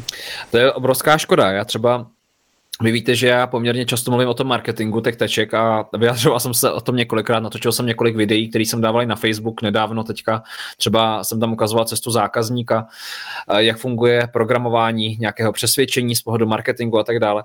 A mně to připadá jako škoda, protože Lukáši, já se často setkávám s tím, že třeba seniori nebo starší občané, eh, ono se říká, že by se měli naočkovat a tak dále, ale oni tam jsou poměrně jako gramotní lidi, kteří přemýšlejí. A podle mě to, co jim vadí, když se s nima setkávám a povídám si, tak je to, že z nich lidi dělají blbce že z nich vlády dělají blbce, politici z nich dělají idioty, negramotný pošuky, který jsou jenom na odstřel a, a že se s nima nekomunikuje fair. Proto jsem říkal třeba v jednom svým příspěvku, že já kdybych dělal tu marketingovou kampaň, jako že bych to v životě nedělal, protože prostě je to proti mým principům, ale kdybych, teda už byla ta PR agentura, jo, tak já bych tam prostě řekl i ty nežádoucí účinky. Já bych tam řekl, že to něco může způsobit. Protože ten člověk, podle mě, když dostane A a B, tak si řekne, hele, oni se mnou komunikují docela na, na rovinu a já teďka zvážím to riziko tady a zvážím riziko tady a začnu nad tím přemýšlet. Ale ta reklamní kampaně je postavená na nějakým boji s demagogií a s, dem, s, defor, jako s dezinformacemi, který jako ta kampaň ani nespecifikuje. Protože mně připadá, že bohužel oni dezinformátory v té kampani e, dělají jako doktory a lékaře, který mají jinačí názor. Byť říkají, je tady nějaký riziko, tak z nich dělají dezinformátory. A to je hrozně moc škodlivý a je to neprospěšný a je to manipulativní. A proto já o tom marketingu tak mluvím otevřeně a ty lidi se snažím jako jim zvyšovat tu gramotnost marketingovou, protože to ne vždycky detekují. A pak z toho vzniká to zlo, kdy se tam ten manžel s manželkou hádá a ona říká A a on říká B a pak se rozvedou a tím to hmm. končí ten příběh. Zazvonil zvonec, pohádky je konec, Novákovi se rozvedli, výsledek vakcinační kampaně. Jasně, no, to jako jo. bylo odstupné sledovat to, eh, takový ty motivační prostě eh, jako iPhony a tenisky no. a slovní. Já mám pocit, že jakmile tohle to někdo vytáhne, tak tam zatím musí být něco, něco eh, jako skrytého, že je něco špatně, protože jakmile začnete do něčeho prostě ty lidi tlačit a takhle způsobem to eh, fotografovat, tak tam já prostě si vždycky spozorním, že to je, tam je něco špatně. Hele, ono se, ono se ale tohleto v marketingu používá. My tomu říkáme jako ekonomická motivace, pak je ještě morální motivace. Bohužel ty páni marketéři nebo ty vlády jsou prostě podle mě marketingově negramotný, anebo příliš sázejí na to, že prostě lidi jsou fakt ovce, bohužel. Protože jakmile ty začneš do morálního rozhodnutí lidí rvát ekonomickou motivaci, to znamená, že pokud je tady kampaň, která říká buďte morální, buďte zodpovědní, ať už to znamená cokoliv jo, v jejich podání a pak tam dají za to tenisky, tak tím to vlastně devalvují v důsledku. Jo, a ten člověk, který je chytrý a je mu 65 let, má vystudovanou vysokou školu a celý svůj život se kultivoval, dobře jedl, sportoval, cestoval, jo, eh, do buddhistického chrámu se podíval, tak pak prostě si řekne, ty idioti, kteří to tam dělají, nemají vysokou školu, jsou zvolený dobře, tak prostě ze mě dělají úplnýho kreténa. A já prostě do toho nejdu. A to je prostě ta škoda, protože potom ty všichni Ludvík van Beethovenové, který se snaží něco jako tady ukázat, jo, tak oni prostě tady ty lidi dál deformují a dělají z nich blbce. A jenom to hmm. zase jako vytváří ten extrém, jo. A to není správný. A já jako ten marketing, který je tady v Čechách, já prostě nepovažuji ani za marketing. Já tomu říkám už ideologie, jo, že to je ideologický tažení a že už to s marketingem nemá nic společného. A je to škoda. Mě to vlastně mrzí, jako člověka, který se pohybuje v marketingu 10 let, že vůbec něco takového mohlo vzniknout a je to nechutný impérium plný hnoje. Jo, to je můj názor. Takže no, víte co, my tady se bavíme s Lukášem Polertem, pokud máte jiný názor, tak nám ho napište, já se můžu mílit, nemusí mít pravdu, pochybujte nade mnou, určitě budu moc rád, pište to do komentáře, protože já rád přijmu zpětnou vazbu zase od vás a pokud souhlasíte, tak třeba sdílíte dál, ať se můžou vyjádřit další, co třeba souhlasí nebo nesouhlasí. A Lukáši, tady otázka. Dáme ještě chvilku, dáme pár otázek a asi půjdeš do Hajanu, věď? Já taky. Co? Jak to máš s energií? Ty jsi takový plný energie, jsi neuvěřitelný. Ivana Já... Vilena, no. Když eh, většinou to všechno dělám tak na půl, jo, protože hmm. nevšímám, za, za ta léta jsem se jako naučil eh, nevšímat si nějakých jako všech věcí. Já jenom prostě těch podstatných, jenom jako to ostatní prostě odstřihávám od sebe a takže, eh, takže toho vlastně moc nedělám, no. Jsi vlastně takový lenoch v podstatě. No, no, no. Lenoch. Lenoch uh, Lukáš, tak uh, vidíš, tak hele, teďka ty hejtři, co ti budou psát na Facebook, tak uh, máte pravdu. no. máte pravdu. Ivana Vilena Caceda. To je příjmení zajímavé, Kakeda, možná se to čte. Myslíte, že doktor, který vás pošle na nádraží se očkovat, je doktor nebo ukradl diplom? No, jako uh, ono je problém ten, že on třeba ten doktor nemá tu vakcínu, jo, a když shledá, na vás, že se máte očkovat a chcete se očkovat a když eh, on vlastně tu vakcínu nemá, tak eh, nemá asi jinou možnost, než vás pod, eh, poslat někam, kde se očkuje. A jestliže se očkuje na nádraží, no tak vás pošle na nádraží. Hmm. To je odpověď. To je. Kam, Ale je to tak, je, to tak, jak to, je to tak, já, jak to říkáš. Ví, já, ne, já samozřejmě vím, že že prostě řada praktiků, nebo možná, já, já nevím kolik, já nevím totiž, jo, kde, kde se všude očkuje, ale myslím si, že u hodně, u hodně praktiků se prostě neočkuje. A právě když ten praktik eh, shledá nějakého svého pacienta vhodným na očkování, nebo se domluví na to očkování, tak ho musí někam přeci poslat.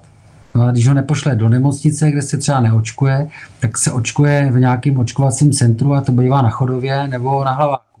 Hmm. Hmm.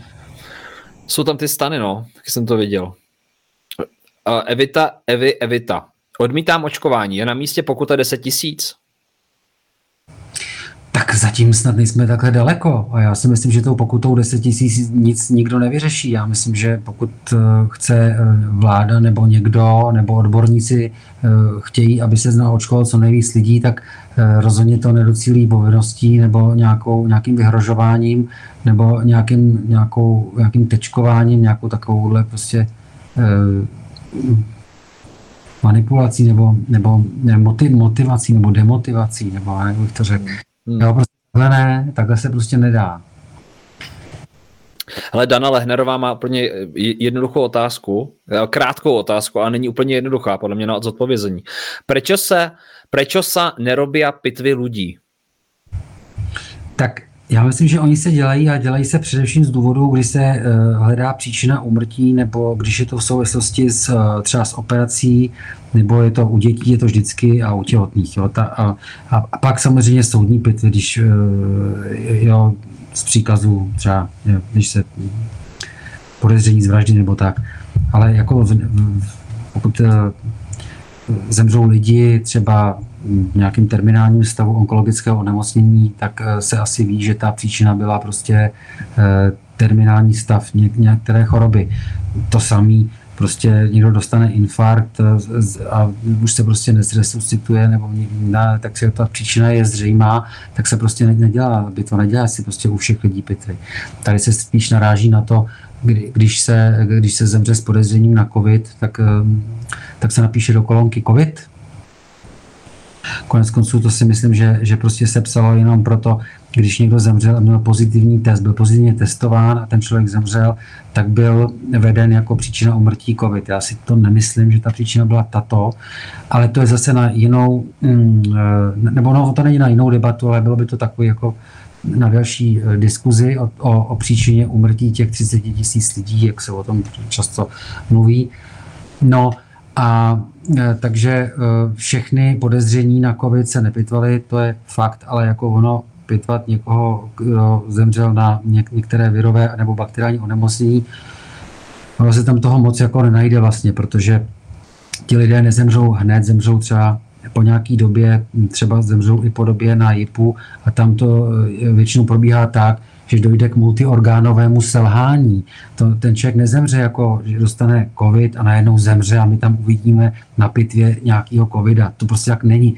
On má selhání plic, jenomže to následuje selhání ledvin, selhání jater, nakonec zástava srdce, může dostat nakonec i infarkt. Jo. Takže prostě všechny ty orgány jsou postižený eh, a na pitvě to vypadá tak, že prostě vám pak řeknou, ano, tam je prostě zánět na plicích, eh, játra, selhaný, ledviny selhaný až nějaký infarkt v srdci. Jo.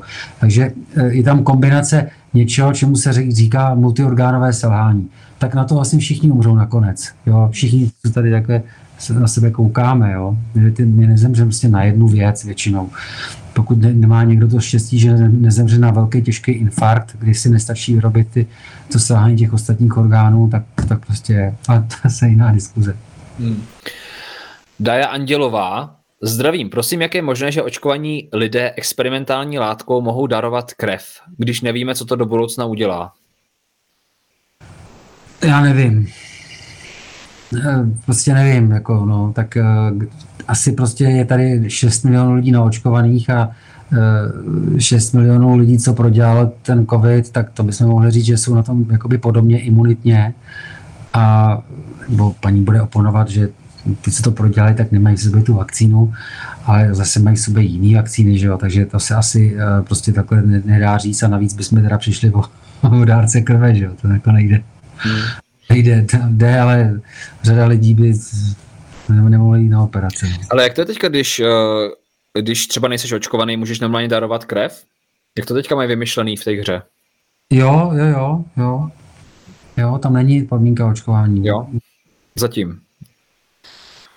No. Znáš, známe to. Uh, ne, to, já myslím, že se nezjišťuje očkování. Jako, jo. Tak, tak teď, teď je období, kdy se zjišťuje očkování, když se jde všude. Jako, jo, to je jako, ale uh, jinak to není podmínkou. Hmm. Mám podmínky povinný očkování. No. Hmm. Hele, Václava Pitelová má zajímavou otázku, která, no já ji přečtu. Proč v Praze v nemocnici leželi už zdraví lidé, kteří nechtěli jít domů?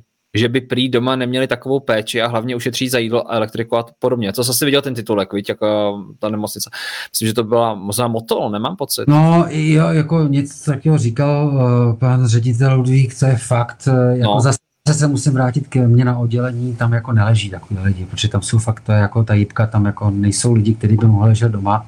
Mohou to být lidé na standardních odděleních, to je, to je možné, ale musíme si uvědomit, že řada lidí je sociálně hospitalizovaná, protože jsou to třeba nemocní lidé, kteří ani už třeba nevyžadují tu nemocniční péči, ale LDNky jsou plný a nemá kdo by se e, o ně postaral doma. Jsou to třeba staří nemocní lidé, který ani nedojdou třeba ven, jo, a tam je prostě položit do, eh, do, do postele, jako že, vleze sanitka, ty toho člověka starého tam prostě necháte bez pomoci. A musím říct, že řada těch hospitalizací přesně takhle vypadá. Jo, že ano, mají nějakou chronickou nemoc, ale rozhodně nevyžaduje hospitalizaci, ale není kam ty pacienty odvést, převést, není kdo by se o ně následně postaral. Prostě není. Hmm. Takže asi, bylo, asi, asi měl pan ředitel na mysli tohle, ale já opravdu nepracuji na standardních odděleních. Jo. Hmm. Dobrý večer.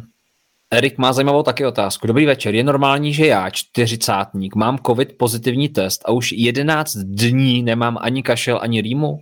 Co teda zabíjí ty údajně mladé lidi na JIP? Jaký je jejich zdravotní stav, když mě zdravému člověku nic není a je pánovi teda 40 let a má covid? No, já si myslím, že ten člověk, který prodělává COVID a zemře na něj, ať je třeba mladý, tak v pozadí je porucha imunity. Eh, každý z nás má v sobě daleko víc virů a bakterií než vlastních buněk. Takže eh, to, co v nás, u nás jako probíhá denodenně, je souboj všech možných eh, bakterií a virů prostě o, o nějaký přeskupení sil a nad vším vládne naše vlastní imunita tak když je trochu porušená čímkoliv, ať už třeba stresem, nebo nějakým onemocněním, nebo nějakým, nějakou špatnou životosprávou, tak, tak ta imunita nedrží takovou surveillance nebo takový dohled úplně eh, tak, jak má. A tu a tam se stane, že nějaký virus si dovolí prostě přerůst nebo začne prostě si uh, dělat, co chce. A to jsou ty naše příznaky, ty rýmy a tak dále. No a někdy ta imunita je úplně špatná a to je to, co si myslím, nebo to, co asi si nemyslím já, ale to, co asi tak je, že prostě ten člověk dá opravdu průchod nějaké virovému onemocnění a na to zemře. Ta Imunita samozřejmě udržuje nejen ty bakterie a viry, ale denně vznikají v každém z nás miliony eh, eh, špatných, špatných buněk, tumorózních buněk, nějakých rakovin, rakovinových buněk. A ta i naše imunita likviduje. Pokud je špatná, tak opět eh, přestane sledovat a nějaký nádor prostě začne bujet, bujet, bujet, už jsou metastázy a toho člověka zahubí. A je to tím, že ta imunita prostě nebyla tak dostatečně dobrá. Zase proč nebyla dobrá, životospráva a tak dále a tak dále. Je rozvod. Jo? Manželka s manželem se rozvedou, manželka dostane rakovinu prsu. Bývá to velmi častý. Jo? Ten stres prostě e, způsobí selhání té imunity, stačí málo a prostě už to neudrží. Jo? Takže, takže když někdo zemře, mladý člověk na JIPu, e, hledejme v pozadí ne toho covida samotného, ale hmm tu nemocnou imunitu, která způsobila to, že prostě nedokázala si poradit s tím koronavirem. Ale eh, to je dobrá výzva, Lukáši, od tebe. Já jsem teďka v Karlových Varech, zdrojím Karlovy Vary, pokud někdo sleduje z Karlových Varů. A já jsem, tady, já jsem si tady pustil televizi, asi po, po, po strašně dlouhé době. Já jsem si televizi většinou pouštěl kvůli reklamám, abych je sledoval, abych prostě rozebíral marketing. Jo. A sledoval jsem televizní noviny. A víš co, pak je zajímavý, že tohle to tam žádný lékař neřekne. On to, oni tam neřeknou ty reportéři. Pravděpodobně ty lidi měli slabou imunitu, proto umřeli, měli další nemoci. Oni tam neukážou ty zdravotní karty těch lidí. Oni tam prostě řeknou, máme nárůst o 8800 případů. Není to trochu nefér? Není to trochu manipulativní v této době? Jak v této době manipulativní to je vždycky, ať se mluví o čemkoliv. Ať se mluví o Iráku nebo v Jugoslávii, tak vždycky tam hrajou roli manipulativní informace. Já si myslím, že mi uděláš radost, že třeba řekneš, ne, Tome, ty se míríš, tak to vůbec není. Ne, tak ale jako, tak já jsem spíš jenom chtěl eh, krátce jakoby eh, naznačit, eh, jak je důležitá ta imunita, jo? I třeba v těch nádorech, jako proč má malý dítě nějaký nádor, jako proč ta imunita to neudržela, jo? To, to prostě tam jako hledejme příčinu, tam je, tam, eh, proč, jo? tak jakoby už u některých onemocnění to víme. Víme, že když se necháme ozařovat v uranových dolech, že tam prostě bude problém e, nějakého nádoru a, a tak dále. Pracovat, pracuje nějakýma mm, chemickými látkama, taky jako kouření, nikotin, že rakovina, e, taky to. A to, a to všecko prostě e, jakoby souvisí s tím, že se tam prostě e, poruší nějaký dozor v tom těle. Hmm. Tak jo, já tady položím ještě jednu otázku a dáme ještě finální otázku. Já vám eh, všem chci moc poděkovat, že sledujete, ještě si poslechněte nakonec, protože Lukášovi dám prostor, aby nám tady něco zkázal. Lukáši, ty si připrav nějaký prezidentský proslov, jo. Ne, tak jak se mám připravit, když to napiš. tebe, jak si to... to napiš, vem si propisku, napiš si nějaký prezidentský proslov, hele k závěru. Máme tady tři tisíce lidí mimochodem, následuje na živém vysílání, my vás všechny opravdu moc zdravíme a děkujeme vám za to, že jste tady s námi takto večer v těchto hodinách. Vypadá to, že to máte ještě radši normálně. To tam vejdou, jako jo, těch tři Vejdou, vejdou, no, no, Carnegie Hall skoro. Takže Uh, Lukáši je vidět, že o tebe opravdu zájem. Sledujte Lukáše i na Facebooku, dává tam zajímavé příspěvky i na Twitteru. Koukal jsem, že máš Twitter účet, takže na Twitteru můžete sledovat Lukáše.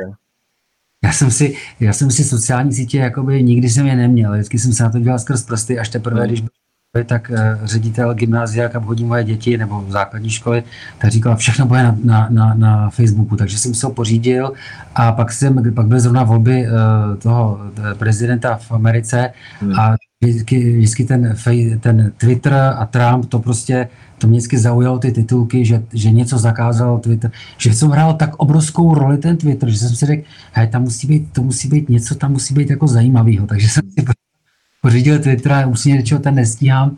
E, strašně krátký, e, krátký úvahy nebo názory si tam mohou prezentovat, jsou to prostě tři věty a to je jako na mě málo. Zase vím, že prostě dlouhý, dlouhý úvahy jsou, nikdo to nečte.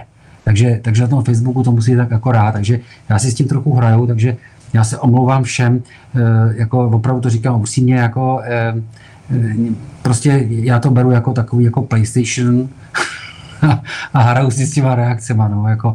Já myslím, že to je trochu pravda, co tam říkám, no, ale někdy, někdy prostě někdy rád vyvolávám ty reakce, který mě, zdravou prostě, diskuzi. Mě to, jakoby řeknou právě si o těch lidech daleko víc, než, než, když, než když je mlčení. No. Hmm.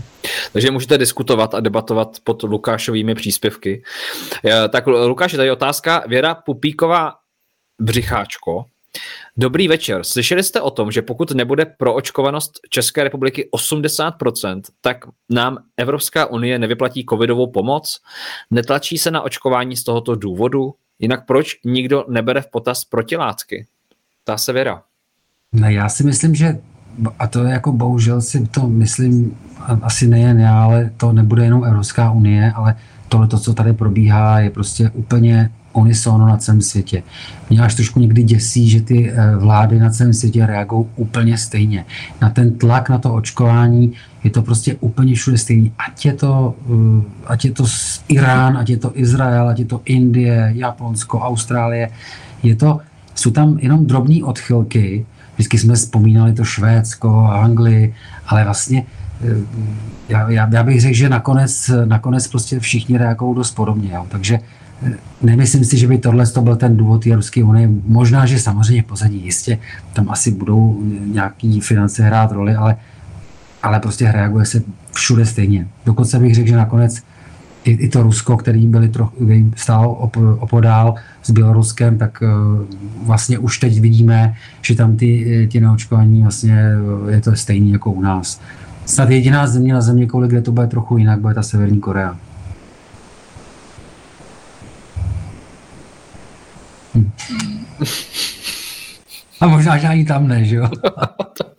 No, tam Čína si na ní... Jsem přemýšlel, jak reagovat. No. Jsem přemýšlel na svůj reakci. Jestli tady nějaká jiná země, která by to měla trochu jinak, vůbec nevím. A myslím, že to takhle je, no. No, No, hele, Věra Brabcová to hezky uzavírá. A co dál otázku? Takže Lukáš, ty máš připravený ten prezidentský projev. Já ti dám prostor na to, abys to nějak jako řekl, co dál. Brzo ne, ty projekt až tak za rok, ne? Nebo no tak rok. jako za rok, no tak už si udělej takový nácvik, hele, možná. A hmm. co dál? Já tady předtím, než odpovíš na tu otázku, tak chci všem samozřejmě moc poděkovat za to, že sdílíte, za to, že se ptáte. Vaše otázky jsou konstruktivní, jsou super. Opravdu jsem velmi vděčný za tu komunitu, která tady vzniká na zákonech bohatství. Jsem vám vděčný a děkuju. Budeme pokračovat dál v dalších rozhovorech. Chci jenom říct si některé věci, které vám třeba unikají v tuhle chvíli a ptáte se mě na Facebooku. Já nestíhám odpovídat. Je to třeba 100 až 200 zpráv denně. Moc se omlouvám. Přál bych si to opravdu stíhat, ale není to v mojí moci. Eh, veškeré záznamy putují na YouTube, takže vám doporučuji, sledujte YouTube Zákony bohatství, jdete odebírat. Eh, druhá věc, Telegram. Pokud vás zajímají nějaké informace, které nedávám úplně do éteru, jako veřejně, tak jděte na Telegram, na aplikaci a stáhněte si nebo přidejte se do kanálu Zákony bohatství. Můžete sledovat také Instagram samozřejmě a na webu Zákony bohatství. Pokud chcete, abych vám posílal newsletter, si stáhněte nějaký dárek zdarma. Tím mi dáte e-mail, v tom případě já vám pak můžu posílat třeba informace o dalších rozhovorech. Veškeré odkazy máte nahoře, pokud třeba chcete vědět víc o marketingu, o tom, co jsem teďka vysílal v poslední době, tak tam jsou mé knihy, je jich dohromady pět v tuhle tu chvíli, můžete si vybrat tu podle libosti. A Lukáši, no, sledujte také Lukáši, to jsem tady tak několikrát říkal, já tě samozřejmě budu sdílet i dál, protože některé tvoje uh, příspěvky jsou velmi trefné a rozvíjejí zajímavou debatu, teda i u nás v zákonech bohatství. Když jsem skopíroval jeden tvůj příspěvek a dal jsem zdroj, tak tam vzniklo asi 500 komentářů, tisíc. Jako... Jsi šikulka, no. Jsi, jsi šikulka. Ne, tak jako já to nemám moc čas, já když jedu do práce, tak eh, já tam jezdím tak 12 minut, tak mě něco třeba napadne, tak to tam rychle jako napíšu a, a, a tak, jako na to nemám moc čas. Ale eh, bych odpověděl tady otázka, co dál. Co dál? No tak povídej, co dál? No, no ne, tak eh, jako já si myslím, že prostě to, co eh, se trošku obávám, že se stalo v tý, při té první vlně, jak se všichni ty staří lidé prostě uzamkli před světem a nikdo je neviděl, ani z, z, z praktických lékařů, ani z příbuzných, ani z pečovatelek, eh, nebo prostě ta intenzita velmi byla velmi taková nízká, tak já si myslím, že tam řada lidí prostě byla, se nekontrolovali a ty chronické onemocnění eh, prostě se zhoršily a to byla jedna z příčin těch neblého stavu na podzim a pak na ten virus prostě zemřeli. A takže já si myslím, že bychom toto už měli opustit a naopak, eh, já si myslím, že tohle sleduje spíš hodně spíš takových mladších nebo ve středním věku, tak bych apeloval právě na ty děti, aby za těmi rodiči chodili a za prarodiči, protože si myslím, že to je to, je to co by měli by mělo každý dítě udělat, postarat se o své rodiče. Tak jako se rodiče starali o své děti, když byli malí, tak teď si myslím v době ohrožení a ohrožení prostě to je, je, to ohrožení si starých nemocných lidí které, před světem, který prostě je teď trochu divný. Je, tam je prostě je trochu změněný. Eh, sám jsme tady mluvili o tom a několikrát si zmínilo, že že, že ani ta vazba toho praktického lékaře není vždycky stoprocentní, tak, eh, tak eh, stoprocentní by, vždycky mělo být to, to, to dítě a rodič. To si myslím, že tohle tam, tam, tam to, na, na to bych jako ještě bral, bral nějaký apel, aby se ty, ty rodiny prostě víc stmelily a víc uh, upevnili tu vazbu. Jo? Protože kdo jiný než to dítě se má postarat o své rodiče. Nikdo jiný na tom jako není. Takže to asi jako, jako to, to je to, co dál, jako jinak to ostatní, to asi bude, bude se odvíjet od toho, od těch čísel, co nám budou denně předkládat. No. Lukáši, moc velký díky. Tady lidi píšou, že ti moc děkuji za tvoji otevřenost. Já ti samozřejmě moc děkuji za tvůj čas. Vím, jak jsi vytížený. I když teda vlastně tam nic neděláš a jen mačkáš ty tlačítka, jak jsi říkal, že jako tak vím, no. že to jako... Takhle, je, ale to jsem já, jo, samozřejmě sestry třeba to jako to vidím, že tam pracují strašně moc, jo, protože je to vždycky tak, že já, tam je vždycky sestra má pacienta nebo dva pacienty a já jich tam mám víc, jenomže jenomže já s těmi pacientama vlastně, já je nemiju, já je prostě ne, ne to nekrmím a tak dále, já je prostě akorát řeknu, hele, dejte tamhle, tamhle napíšu, že co mu mají dát za léky a to všechno dělají sestry. Jo, doktoři ty tam jenom také chodí a koukají a prostě něco vymyslej. Jsou frajerky. Já a sestra. To jsou, to jsou sestry. Pokud jste tady zdravotní sestřičky, tak jste frajerky.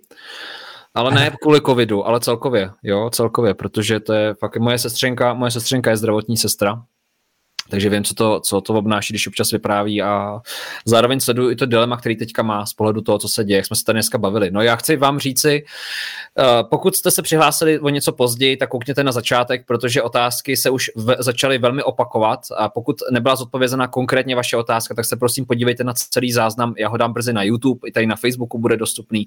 Věřím tomu, že najdete alespoň teda v každé odpovědi nějakou nápovědu, kdyby to třeba nebylo úplně celiství, tak najdete něco, co Lukáš odpověděl, že si v tom vlastně pochopíte, jak to je myšleno. A Lukáši, teda moc díky, samozřejmě si zase vítán na, na stránce, když bude cokoliv, tak tě moc rád pozvu. Uh, opatruj se, díky a prostě pokračuj dál, no. Sledujte Lukáše na sociálních sítích a přeju vám, vám všem hezký, bohatý večer nebo den, nebo kdykoliv sledujete, to už záleží na vás a abyste si to prostě udělali tak, jak to potřebujete a tak, jak to chcete. Tak jo, ahoj a nashledanou, mějte se, hezký večer a noc. Děkuji vám za poslech. Pevně věřím, že vás podcast inspiroval. Budu zároveň vděčný za každou zpětnou vazbu a samozřejmě případné sdílení podcastu dál. Jo a nezapomeňte si vyzvednout svůj dárek na www.zákonybohatství.cz. Je tam pro vás kniha v akci.